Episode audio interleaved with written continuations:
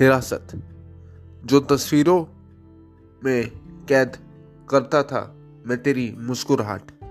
तब ये ना समझ पाया मैं कि तू बन जाएगी मेरी ज़रूरत, जो तस्वीरों में कैद करता था मैं तेरी शरारत। तब समझा मैं कि तेरी नादानियों से उठानी पड़ेगी भारी जिल्लत, जो तस्वीरों में कैद करता था मैं तेरे अश्रू। तब समझा कि तू सिर्फ मेरी संपत्ति पाने के लिए ही है बेकाबू, पर तेरे रुखसत होने पर टूट गया मेरा गुरूर इस कदर कि अब तो तेरी माफ़ी से भी ना पूरा होगा ये सफ़र। कोशिश है तोड़ने की ये बेवफाई की जंजीरें, पर हर पल दिलाती है मुझे जुदाई का एहसास।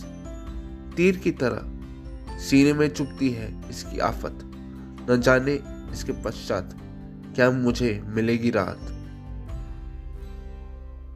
क्योंकि अब जान के पीछे पड़ गई है ये गुरूर की हिरासत।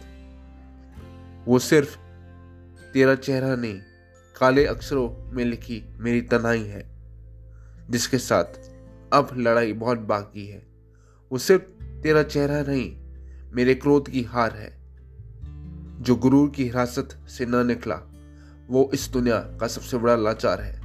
जो गुरूर की हिरासत से न निकला वो इस दुनिया का सबसे बड़ा लाचार है। धन्यवाद दोस्तों, जय हिंद।